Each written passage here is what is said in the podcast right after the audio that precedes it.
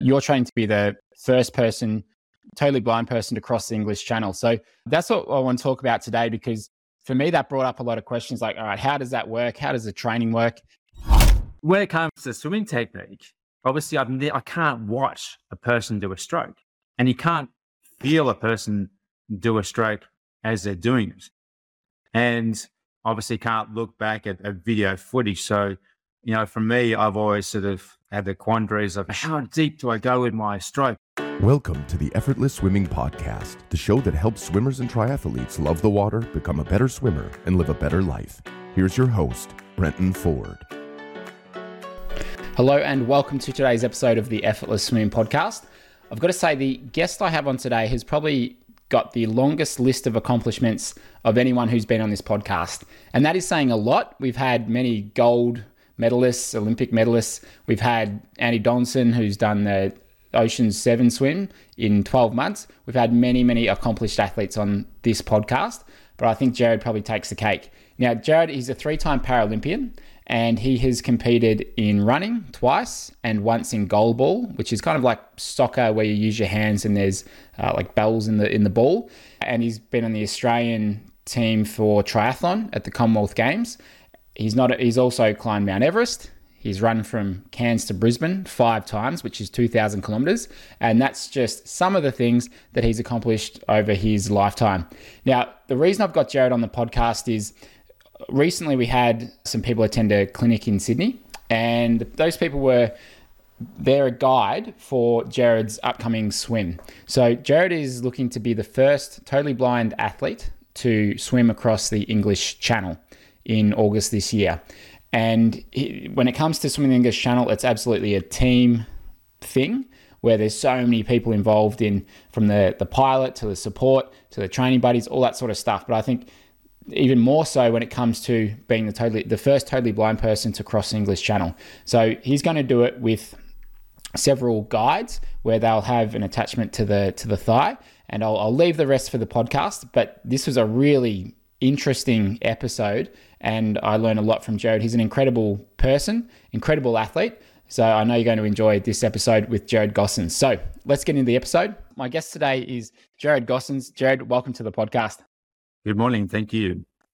Well, I got introduced to you a couple months ago now, and a friend of yours, Chris, was saying that he you know, he attended one of our freestyle clinics and was saying that he's training for the English Channel, but not in the in the typical sense. He's training for the English Channel to go along as a as a guide for your crossing, and you're trained to be the first person, totally blind person to cross the English Channel. So that's what I want to talk about today because for me, that brought up a lot of questions like, all right, how does that work? How does the training work? And and then I sort of dug into your background and looked at all the past things that you've done, some crazy athletic and physical accomplishments. It sounds like you just love to set yourself a challenge, something that's completely out there, and then just and work away at it. And you've had a lot of success with that over the, the last several years. Is there anything that comes to mind? What's probably the one that you're most proud of so far?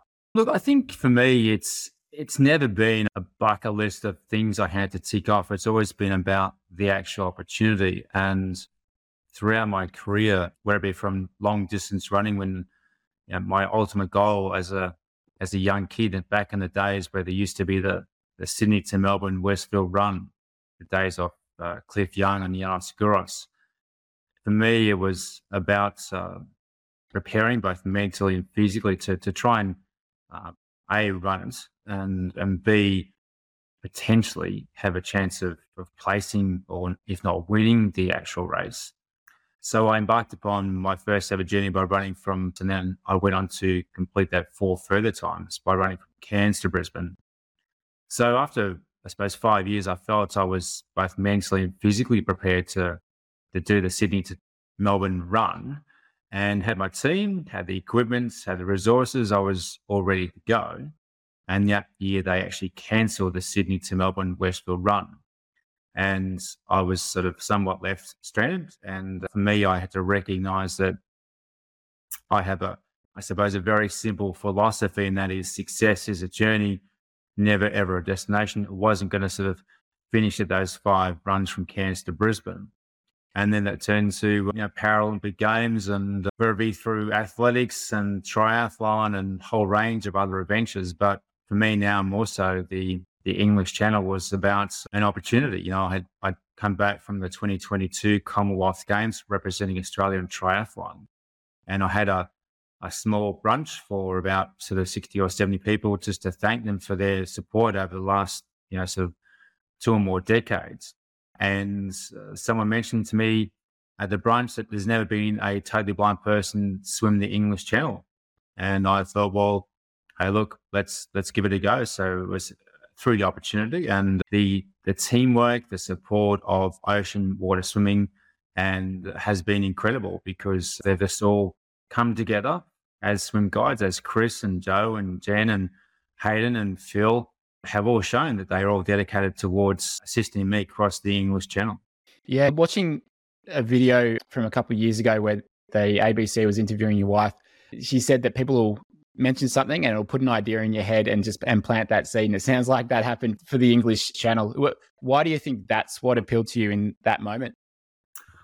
I think obviously what I it's very hard for a person who started to, I suppose, appreciate that the fullness of this particular answer, but every part of my life is teamwork, whether it be going to the movies, whether it be going shopping, and all the years of training for example, in athletics and long distance running and triathlon, all my adventures have been even, for example, when I climbed Everest on two occasions. It always was about teamwork.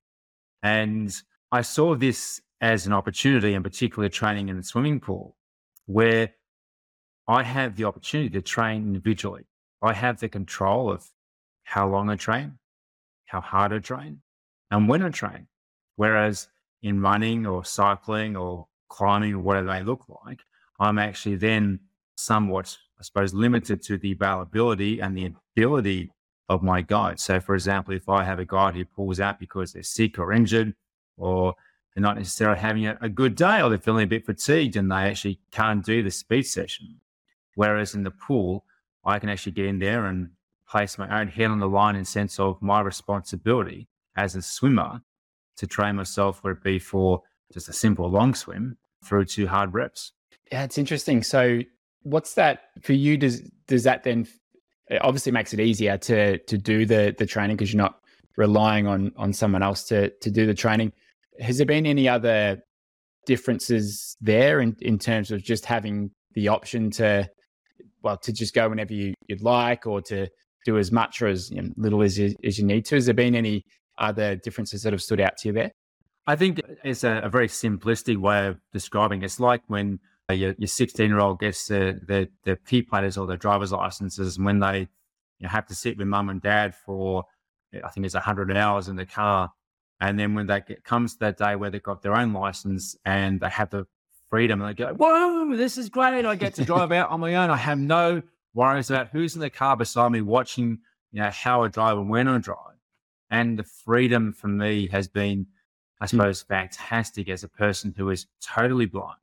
And secondly, though, the the biggest thing that has been quite remarkable, not necessarily related to the pool, but has been to open water swimming and the amazing culture that there is amongst open water swimming in the sense that when you're tethered to a person who is totally blind, the the growth, the understanding, the somewhat courage and resilience of the guide swimmers has been quite remarkable because they've had to under, under overcome some amazing perceptions as well because you know, their fear would be, oh my God, how am I going to guide a person who's totally blind in the ocean? Well, now I've got multiple guides, both Gold Coast, Brisbane, Sunshine Coast, who are all available and prepared to jump out into the open water and swim 5, 10, you know, 15 kilometers. wow. And into uh, the question that I'm sure a lot of people are wondering, and this is what I wondered initially, is right, how do you do your training in the pool and how do you do it in the open water? And you mentioned the, the tether there. You want, can you talk a bit about how the where the tether is, how it works, and um, what that experience is like swimming with the tether on? Sure. In the swimming pool, first up, I actually, when I'm swimming in the pool, I actually wear a snorkel. And the reason why I wear a snorkel is because I don't count my strokes because I may wander a tad to the left or a tad to the right, and that's going to change, whether it be by one stroke or half a stroke, where I am in the pool. The reason why I wear a snorkel is because I can listen to the water. So I can tell you whether it's shallow or deep. And I actually, as I'm coming into the wall, I can listen to the depth of the water, and know where exactly where I am in the actual pool. I have a very good callus on two of my fingers on my left arm or left hand. So as I'm going up the lane ropes, I just check everything again. So my my finger uh, will rub up against the lane ropes, so it's well worn by mm. the how brutal some of the lane ropes are in some of the swimming pools, and that's how I can swim independently and and, and I suppose with somewhat some freedom. In the actual ocean, I have a swim tether, so there's a elasticated cord that goes from just above my knee to my fellow swim guide. Has like a small sort of uh, wraparound harness which goes around the actual thigh. I, I suppose, I wouldn't say what invented it, but designed it. And so I actually now provide these swim tethers to other Paralympic swimmers were doing open water swimming, more so triathletes. Mm. I designed it through when I was competing for Australia in triathlons because uh, there were a number of other Paralympic athletes or triathletes around the world who were using whether it be a cord from a surfing board or a, a piece of rope. And I thought there must be way better design that's going to fit more comfortably, be lightweight and more resilient. And so I've sort of taken the time over the years to design it, and it's very comfortable. It's, it's lightweight. It doesn't hold any water. Obviously, it's it's simply a piece of the resistance bands you might buy at a Rebel sports store, and then it's obviously sewn into a, a tether which goes around the actual thigh of the swim guide. And the thing about obviously being a swim guide is there's no actual talking in the water, obviously, but I can actually feel through the tension of the tether where my guide is going. For example, if you've ever ridden a horse, you can feel the tension through the reins of a horse where it's going, how it's, I suppose, working. And it's the same when working in the ocean. You, you become very sensitive to the tension on the actual tether itself. Mm.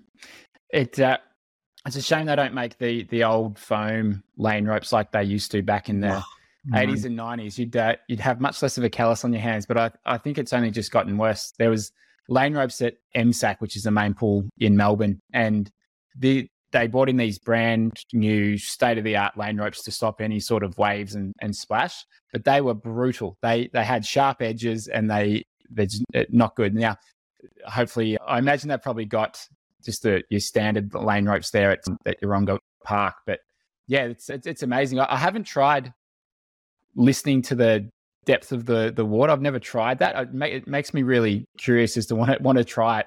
I doubt I'd be able to notice a difference there. Have you heard of anyone else being able to tell the difference in depth from just listening to it? Um, I've been trying to train a number of uh, young athletes who are uh, blind or have low vision. Rowan is a young kid, and Patrick is actually based in Melbourne. I've been trying to sort of train them to to really use the other senses to have a sensitivity to the depth of the actual water.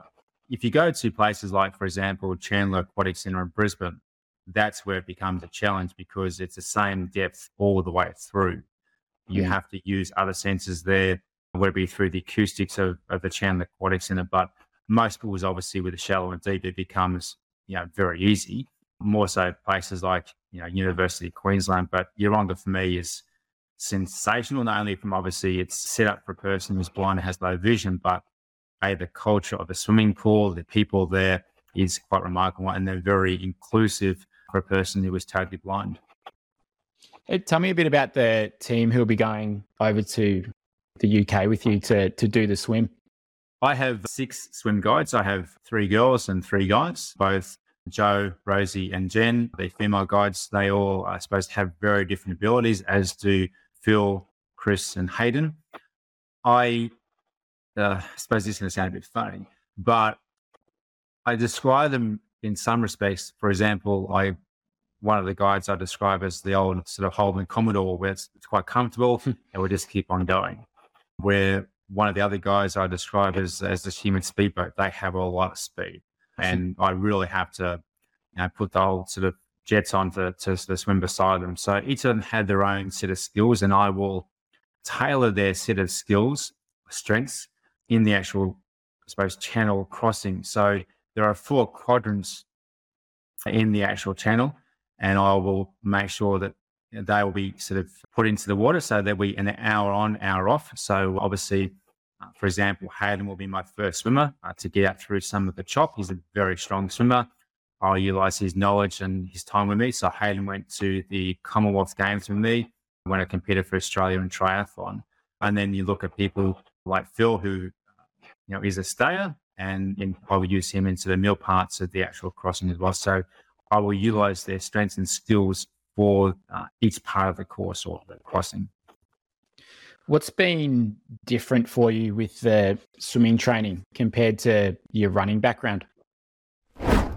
Before we dive into the rest of today's podcast episode, this episode is proudly brought to you by Form Smart Swim Goggles. They've been a long time sponsor of the podcast, and they are my go to goggles when it comes to tracking my training sessions and being able to see what's happening in real time through the goggles. And we know swimming is a highly technical sport, but without the guidance of a coach on deck, identifying and addressing technique flaws can be a challenge. They've recently added a new feature to the goggles, Head Coach, and this addresses that problem head on. It gives swimmers improved access to their technique awareness, focus skill development, and in app education and analysis. Head Coach provides real time visual coaching via the Form Smart Swim Goggles augmented reality display. During and after a swim, Head Coach provides swimmers with technique feedback using two types of metrics form score and head coach skills.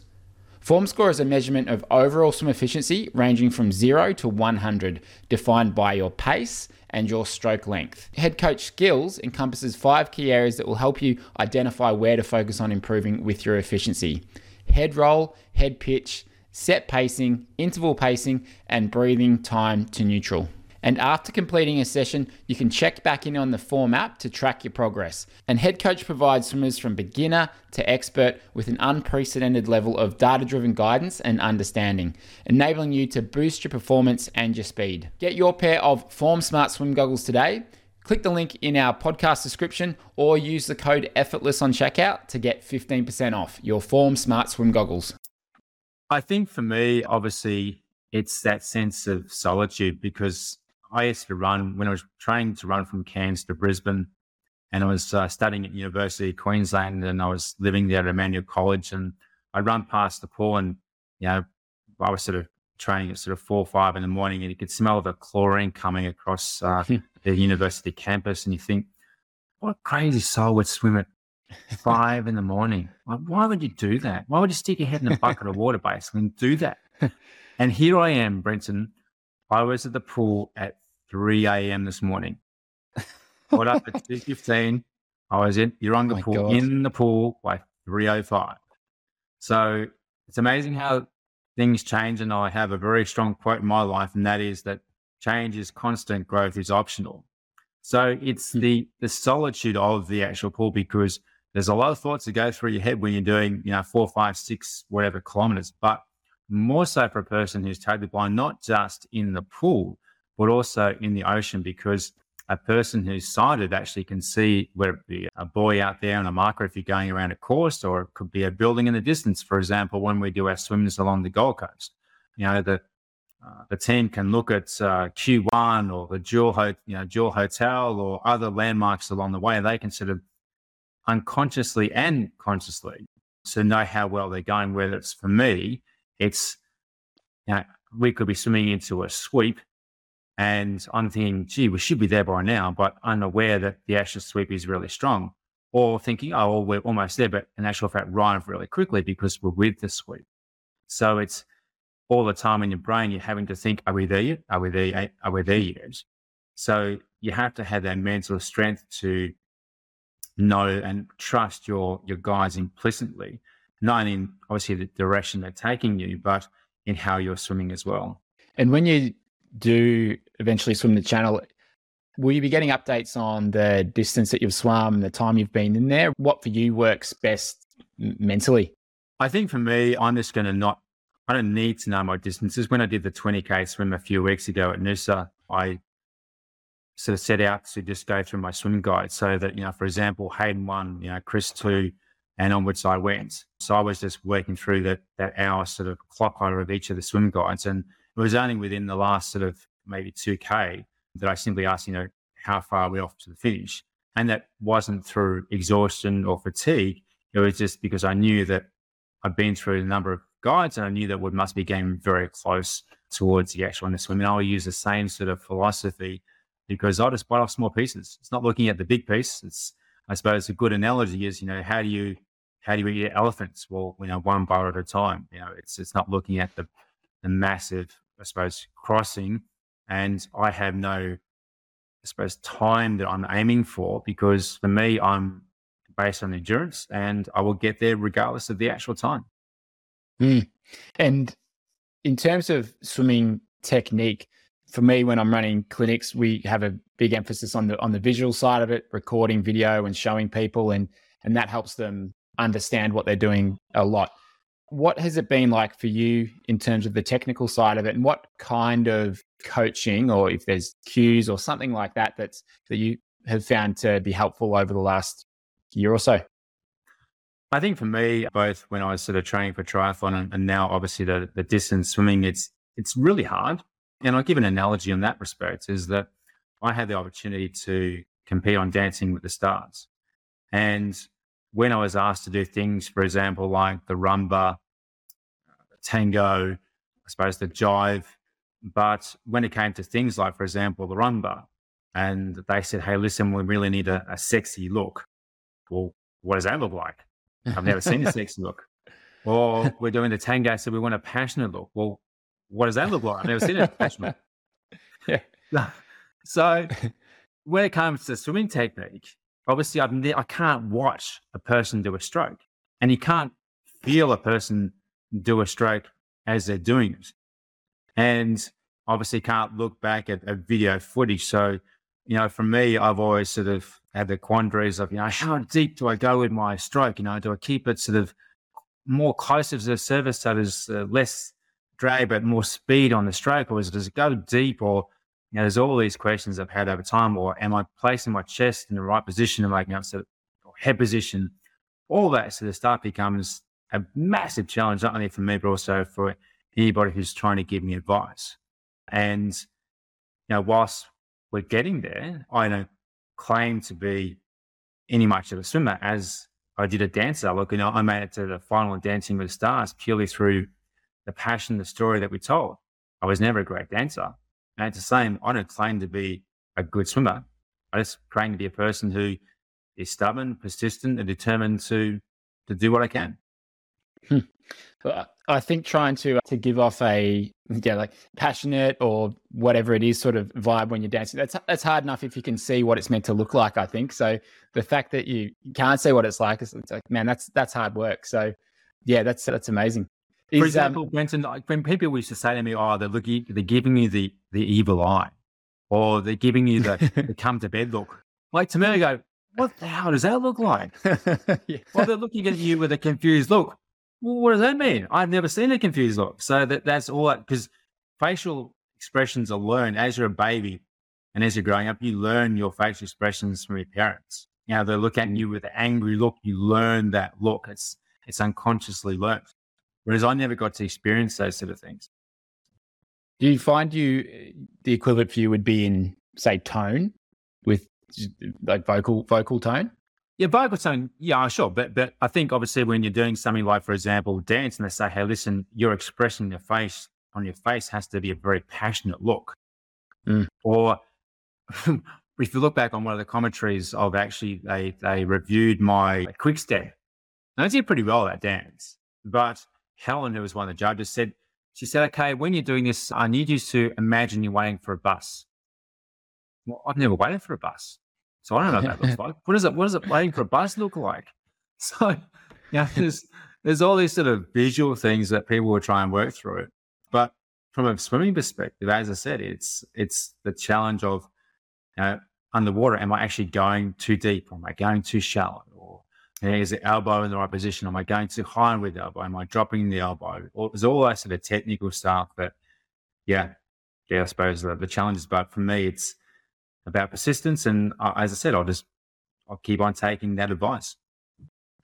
And in terms of fitting all of this training into your into your day, how are you how are you finding that compared to when you were doing the other sports?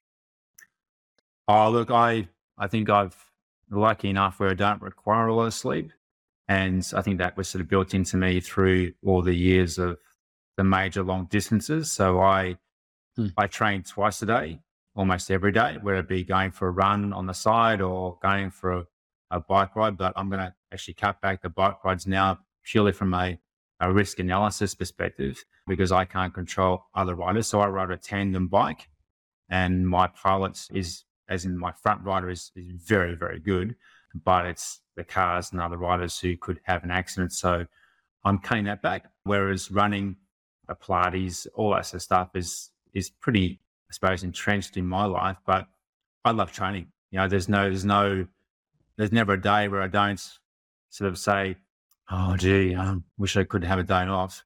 It's hmm. for me, it's about the whole enjoyment of. I'd rather turn up at my grave all, I suppose, rugged and worn out and, and all this stuff rather than being sort of fresh as a daisy. Totally agree. It's like just if I don't if I don't exercise in a day, I feel agitated as a result. Just especially in the morning. I love love getting something done in the morning. And uh, in terms of starting at three o'clock, do they open the pool for you, or is, yes. is there a pool? Okay, I'm going to say I don't know any pools that will open at three o'clock in the morning anywhere well, else. Actually, that's, that's we actually our pool. actual official squad starts at four, four fifteen. So the guys so who actually open the pool get there an hour early at three just to you know get everything set up, and they allow me to go through the the back game. That's been a fantastic uh, support from Shelley and the guys at Yeronga Swimming Pool because they mm. are aware, obviously, and for me, it also allows me that hour where I don't have to worry about swimmers coming towards me. You know, if I wander a slightly bit towards the middle, then so be it for the hour. I have that sort of relaxation. That, for example, Brendan, I, I often talk about the what we call emotional carbohydrates. For example, when you walk down a corridor, you would use up, let's say, you know, one percent of emotional carbohydrates of, of thinking about where you're walking, how you're walking.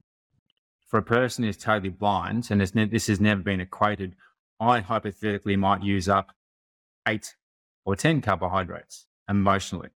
And it's the same in the pool and it's the same in open water because for every stroke I take, both in the pool and also in the open water, emotional carbohydrates are consumed far more vigorously because I'm thinking about where I am in the water, what's the tension on the tether, what am I feeling through that not only from a, I suppose, a communication, how's my balance? Is my body sitting straight? Because a person who's sighted also knows when to breathe. So if it's really choppy, and when I first started doing open water, it was a massive struggle because I couldn't see waves. So I swallowed gobsfuls because a person who's sighted can then think, okay, well, I won't breathe now. Whereas I would be breathing and a wave hits me or a bit of chop hits me. Mm-hmm. And in the pool, though, obviously keeping myself straight up against the lane rope. So, because I'm not going to obviously put another person in danger who's sort of swimming towards me. So I'll be consciously using up emotional carbohydrates, carbohydrates far more viciously than a person who's sighted. And have you noticed that all the way through your, your career, just in, in terms of the oh, emotional yeah, carbohydrates? Yeah, my, yep. emotional carbohydrates, as in what the brain actually consumes.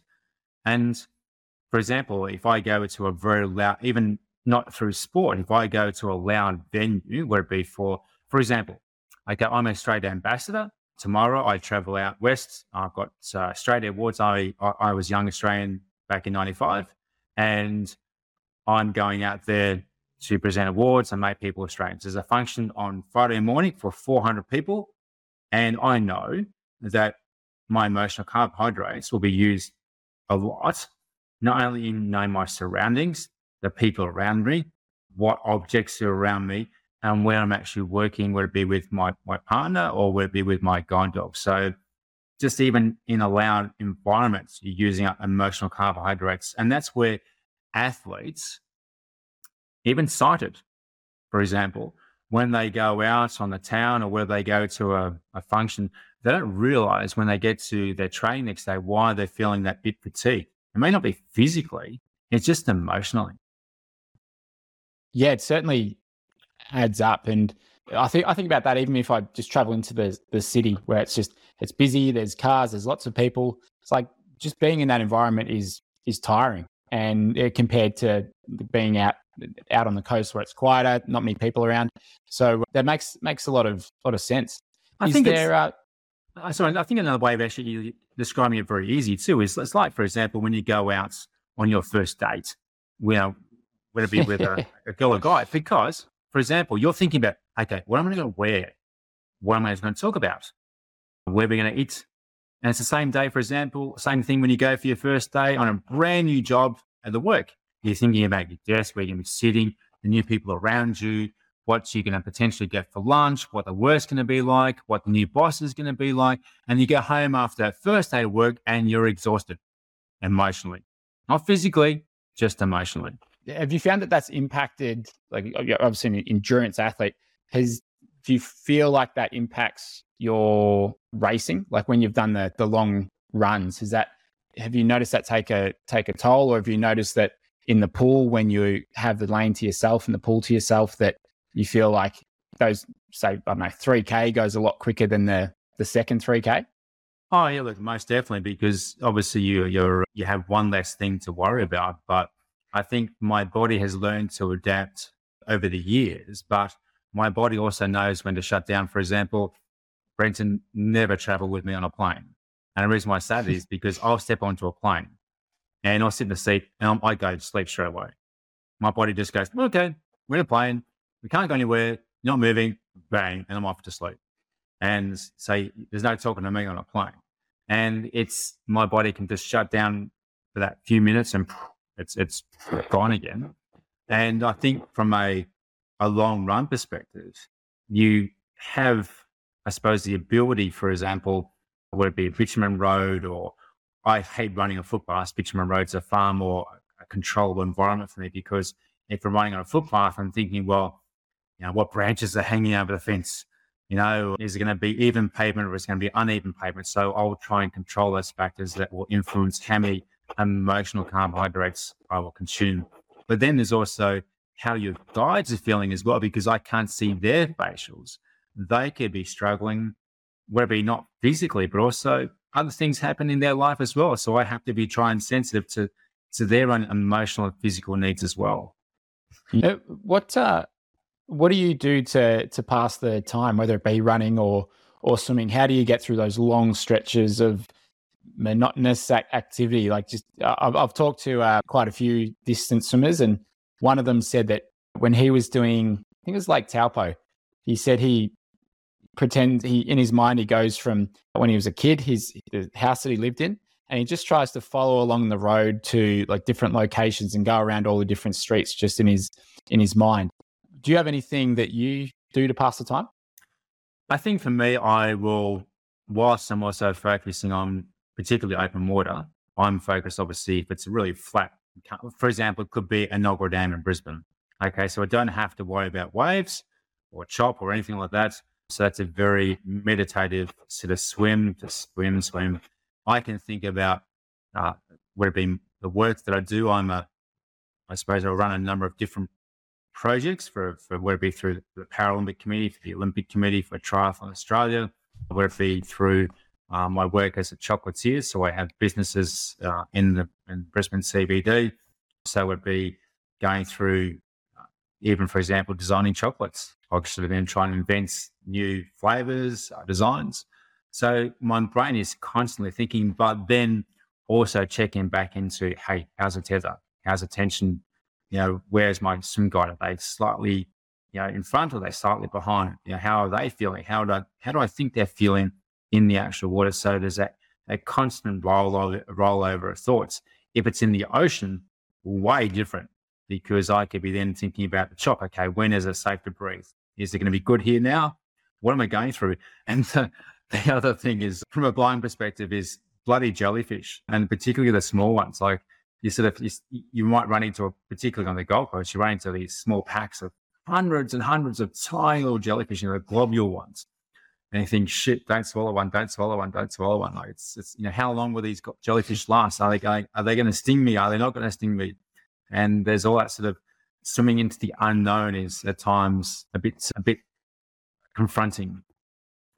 Oh yeah, it's yeah, it, nothing worse than jellyfish on a. Oh, well, there are, there are worse things, but yeah, jellyfish are just not much not much fun. I've uh, in the bay in Melbourne, they've occasionally have these really big ones, about thirty to thirty five centimeters across and and high as well. And I've many times just put my hand straight into one because I'm swimming with my head down and creeps me out every every mm. single time.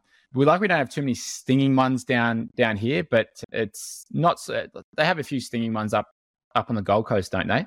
Yeah, we do, but it's more that they're really like they can change. For example, would it be and more so just last weekend up Redcliffe, my team did a 10k swim, and a lot of my team got and I was I don't know why, but I was lucky enough not to to be impacted, but by sea lice, and mm. all my team now come up with you know welts and rashes and feeling unwell. So you know, there's all those sort of things you have to deal with, but it was more so for me the unknown. Okay, when you're swimming through a large pack of jellyfish, you know, how long will this last? And even for example, when I swim around Great Keppel Island, you know, I had a I had a dugong brush past me.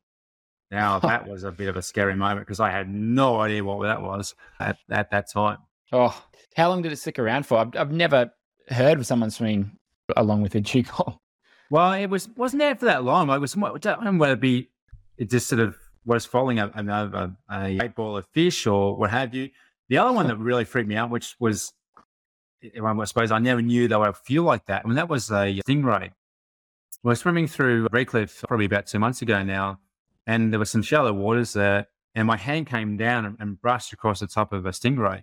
And I always assumed that a stingray would be sort of maybe that's the hard fleshy bit, but it's actually they're very velvety, almost like a tiny bit sort of I wouldn't say furry, but I was going back against the grain of the actual sort of bird dash, whatever they are on the top of a stingray. So that was something that I never knew they would feel like. It's like, for example, I never knew. It took me 25 years to know that an elephant was hairy because you walk into a a store of a of a shop and you pick up an elephant. There's not one ounce of hair on him. There's one day when I went to the circus and I had the chance to have a ride on an elephant. It's like mounting a major scrubbing brush they're one of the hairiest things I've ever come across. So your perceptions in your mind can be very different to what they realistically are. Yeah, that, uh, that's amazing. Is there any lessons that come to mind that you've had to learn over the the years through sport and the physical challenges you've set yourself? Are there any lessons that have really stuck where you have to remind yourself when you're maybe going through something that's challenging or you're in a heavy block of training. What are those key couple of lessons that you keep coming back to? I think I carry two tools with me. I carry something that I will never ever use in my life, and that's a mirror. And the reason why I carry a mirror with me everywhere I go is that when you walk into the bathroom in the morning and you give it a smile, it gives one back. When you walk into the bathroom and you give it a grimace, it gives one back. What you put in is exactly what you get back. And for me, it's about uh, that understanding that if I'm going to put in a hard session, obviously I'll get the results back from the hard session. If I don't put anything in at all, then nothing's going to be received. The other thing I carry with me is a piece of Everest. When I climbed Everest in 2003 and five, I brought back a piece of rock uh, from the top of the summiting Everest. And for me, it was that continual reminder that whether it be both mentally and physically, along the way, there's going to be crevasses. There's going to be those, there's times where things can and will go astray.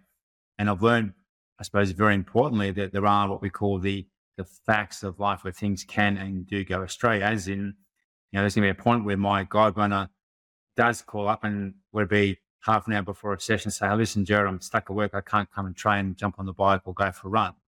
I could very easily go, well, oh, well, reasonable reasons. And that's where a lot of people, I suppose, fall into the mistake of, of reasonable reasons where they go, oh, well, it's like, for example, I might say, oh, I had a glass of water, so I can actually have that piece of chocolate cake.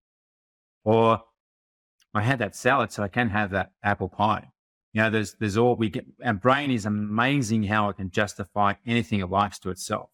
And for me, as a person who's totally blind, I had to get past those facts of life where, sure, a guy's going to call up and say the are sick well, what's the alternative? What can I then obviously move on to as it's finding the actual opportunity?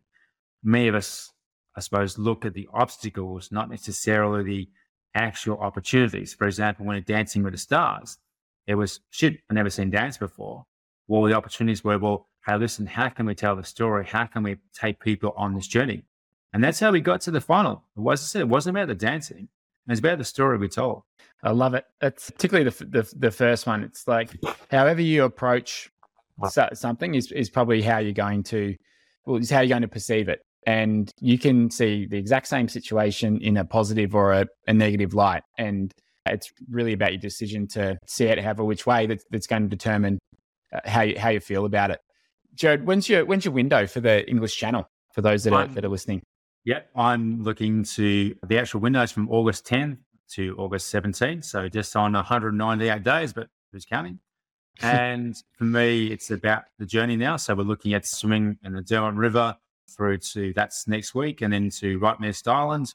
And then we have some, I suppose, cold water camps both in Sydney and in Melbourne at Half Moon Bay, and then obviously move on to the Channel. But it's it's uh, a very short time now. It's only a matter of months away, so it's it's all about the teamwork now. I think in that next sort of six or so months, and I think I was taught that very aptly by uh, Sir Edmund Hillary. I had the, the pleasure of having dinner with Sir Edmund Hillary.